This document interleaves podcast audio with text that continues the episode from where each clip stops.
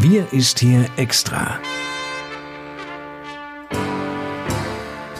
Der Podcast für den Landkreis Kloppenburg mit Lars Kurs.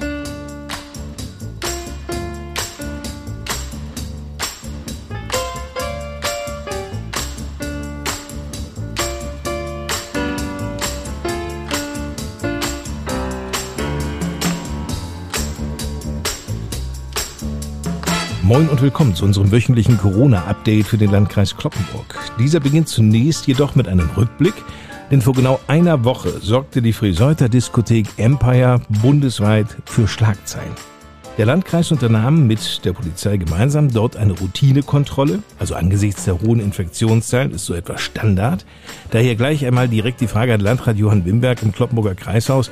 Herr Wimberg, können Sie uns noch einmal kurz erzählen, was dann genau passiert ist? Ja, Herr Kors, in der Tat haben wir am letzten Wochenende zusammen mit der Polizei in der besagten Diskothek in Friseute eine Routinekontrolle durchgeführt und dabei sind Unregelmäßigkeiten und Verfehlungen aufgefallen.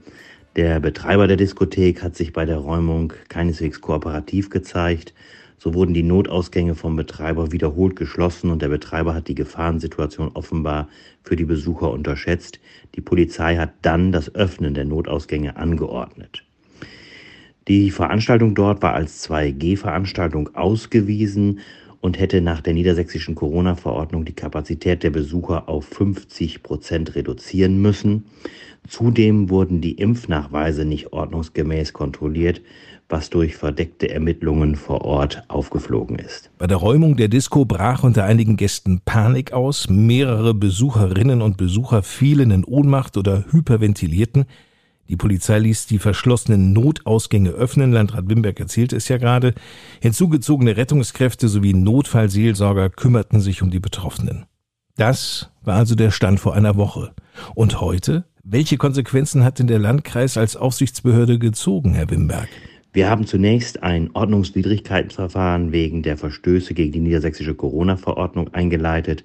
Des Weiteren hat es im Verlauf der Woche ein Gespräch mit dem Betreiber der Diskothek gegeben, in dem nochmals ausführlich über den Vorfall gesprochen wurde.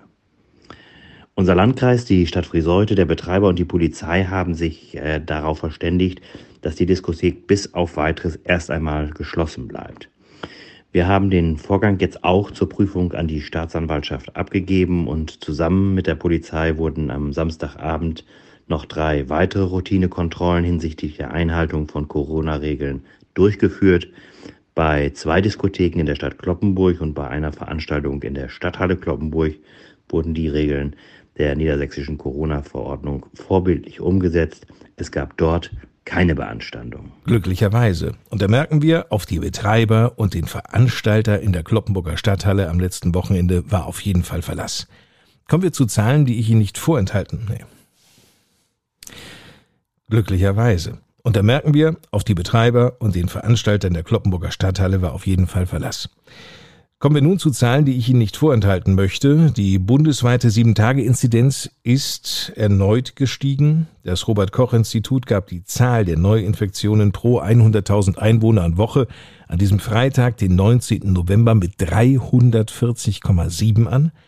Der Landkreis Kloppenburg verzeichnet zwar auch stetig ansteigende Zahlen an Neuinfektionen, liegt jedoch mit dem Inzidenzwert von 333 unter dem bundesweiten Durchschnitt und ist seit heute von Salzgitter an der Spitze der niedersächsischen Kommunen mit den höchsten Inzidenzwerten überholt worden.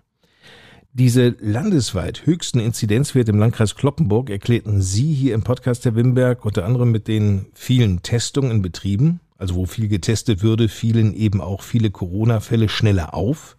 Zweiter Punkt, die Impfzurückhaltung in einzelnen Bevölkerungsgruppen anderer Nationalität oder mit einem anderen religiösen Background. Die Erklärung ist zwar durchaus plausibel, nur ändert das natürlich nichts an den seit Wochen hohen Infektionswerten. Wie wollen Sie die Situation in den Griff bekommen?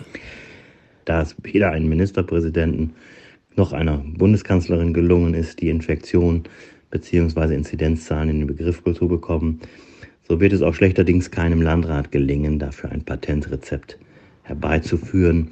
Denn der Schlüssel zur Bewältigung der Pandemie liegt eigentlich einzig und eindeutig in der Impfquote, die bei uns im Landkreis, aber sogar auch deutschlandweit viel zu niedrig ist.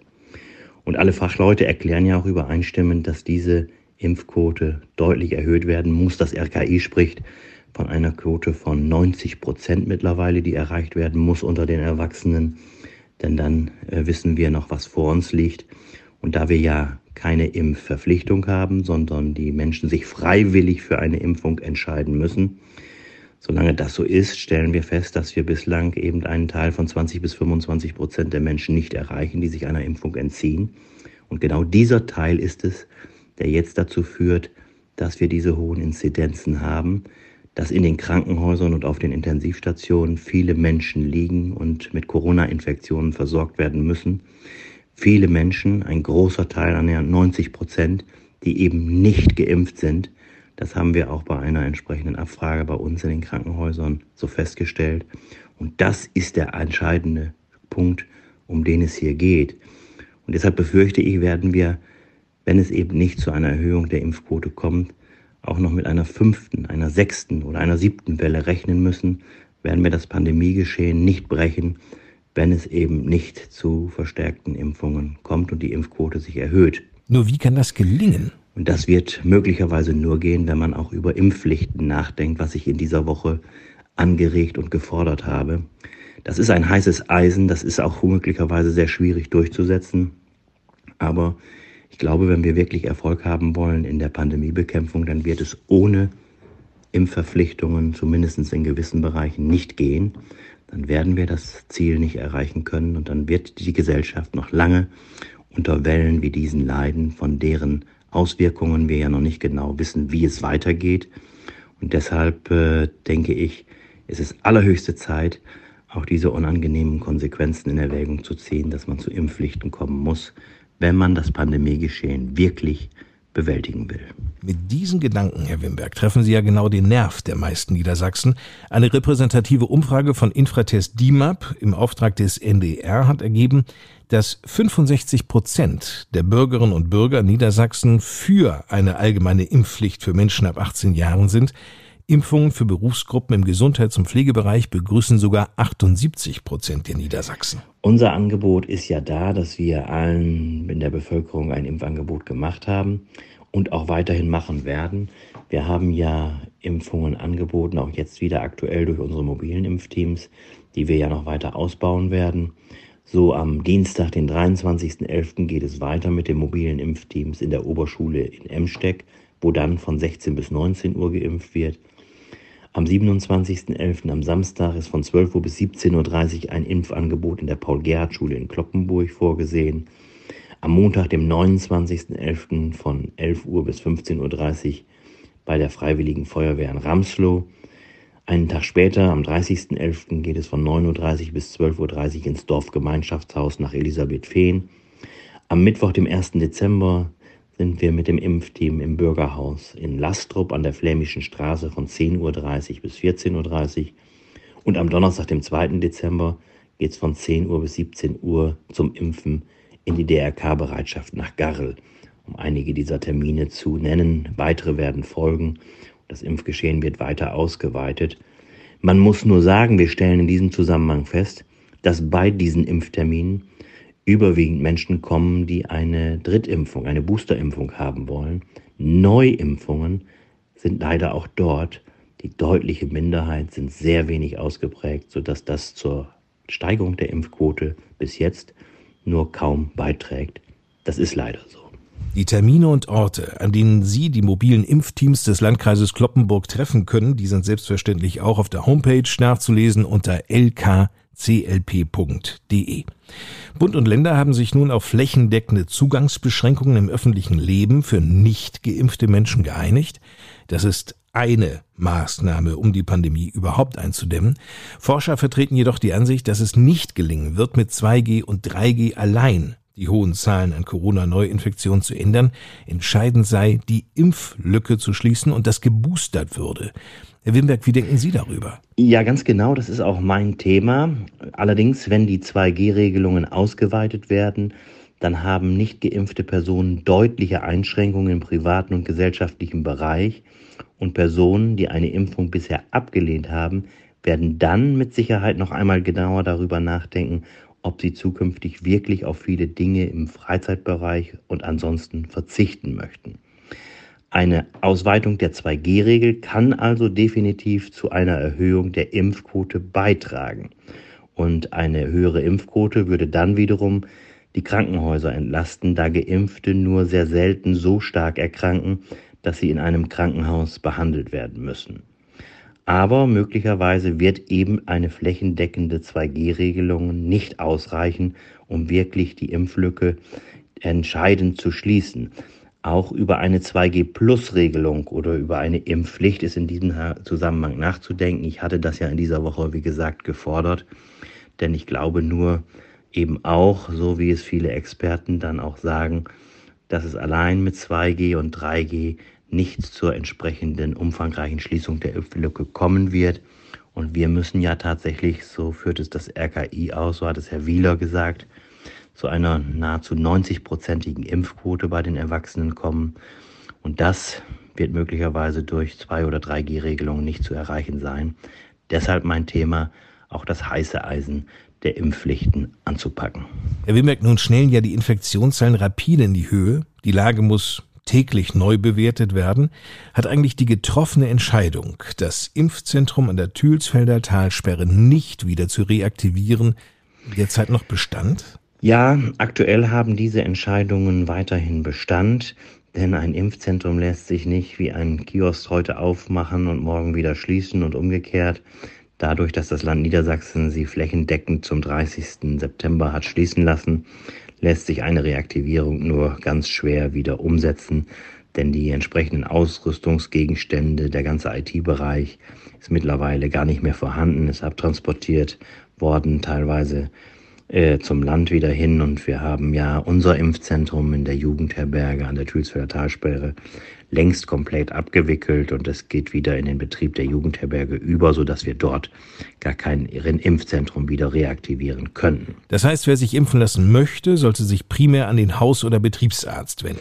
Die Ärztevertreter haben ja seinerzeit auch aus den Verbänden heraus lautstark immer wieder gefordert, die Impfzentren zu schließen, denn dies Impfgeschehen könnte durch die niedergelassenen Ärzte bewältigt werden. Ob sich das nun tatsächlich so gut realisieren lässt, wie das seinerzeit mal angekündigt oder versprochen war, das darf man sicherlich mit einem Fragezeichen versehen, denn wir bekommen viele Reaktionen auch von Menschen, die erklären, dass sie nicht bei ihrem Hausarzt kurzfristig geimpft werden können, ihnen sogar erst im Januar oder Februar Impftermine angeboten werden. Das sorgt für Verstimmung auf vielen Seiten und wie gesagt, da hoffen wir natürlich, dass wir mehr Drive auch in die Impfkampagne bekommen, die dann durch die niedergelassenen Ärzte erfolgt, denn von dort aus sollte das eigentliche Impfgeschehen bewältigt werden. Und die mobilen Corona-Impfteams, die wir dann noch ergänzend hinzufügen, machen dann eine Ergänzung des Impfgeschehens, aber der Hauptteil muss halt eigentlich über die niedergelassenen Ärzte erfolgen. Und da kann man nur hoffen, dass das auch alle mit großem Engagement angehen werden. Vielen Dank, Johann Wimberg. Beschlossen wurde in dieser Woche in Berlin Wichtiges. 3G am Arbeitsplatz und in öffentlichen Verkehrsmitteln, 2G bei einer Hospitalisierungsinzidenz von mehr als drei und eine Impfpflicht für medizinische Berufe. Doch diese Beschlüsse, die hätten möglicherweise viel früher auch kommen können. Auch müssen, sagen einige. Im Sommer scheuten Bundesregierung und Ministerpräsidenten wegen des Wahlkampfes vor harten Entscheidungen zurück. Dann waren für einige die Ampelverhandlungen wichtiger als die Bekämpfung der Pandemie. Angela Merkel als amtierende Bundeskanzlerin räumte jetzt offen ein, dass sie sich bereits im August für 2G eingesetzt habe. Es gab jedoch keine Mehrheit. Danke fürs Einschalten. Damit endet diese Ausgabe unserer Podcast-Reihe Wir ist hier extra für den Landkreis Kloppenburg. Ich bin Lars Kors. Bis nächsten Freitag Ihnen eine gute Zeit und die Schlussworte, die kommen wie gewohnt von Landrat Johann Wimberg aus dem Kreishaus. Ja, Herr Kors, liebe Hörerinnen und Hörer, in dieser Woche haben wir erklärt, dass unser Gesundheitsamt an die Belastungsgrenze geraten ist und dass es uns nicht mehr vollumfänglich gelingt, die Kontaktnachverfolgungen zu realisieren.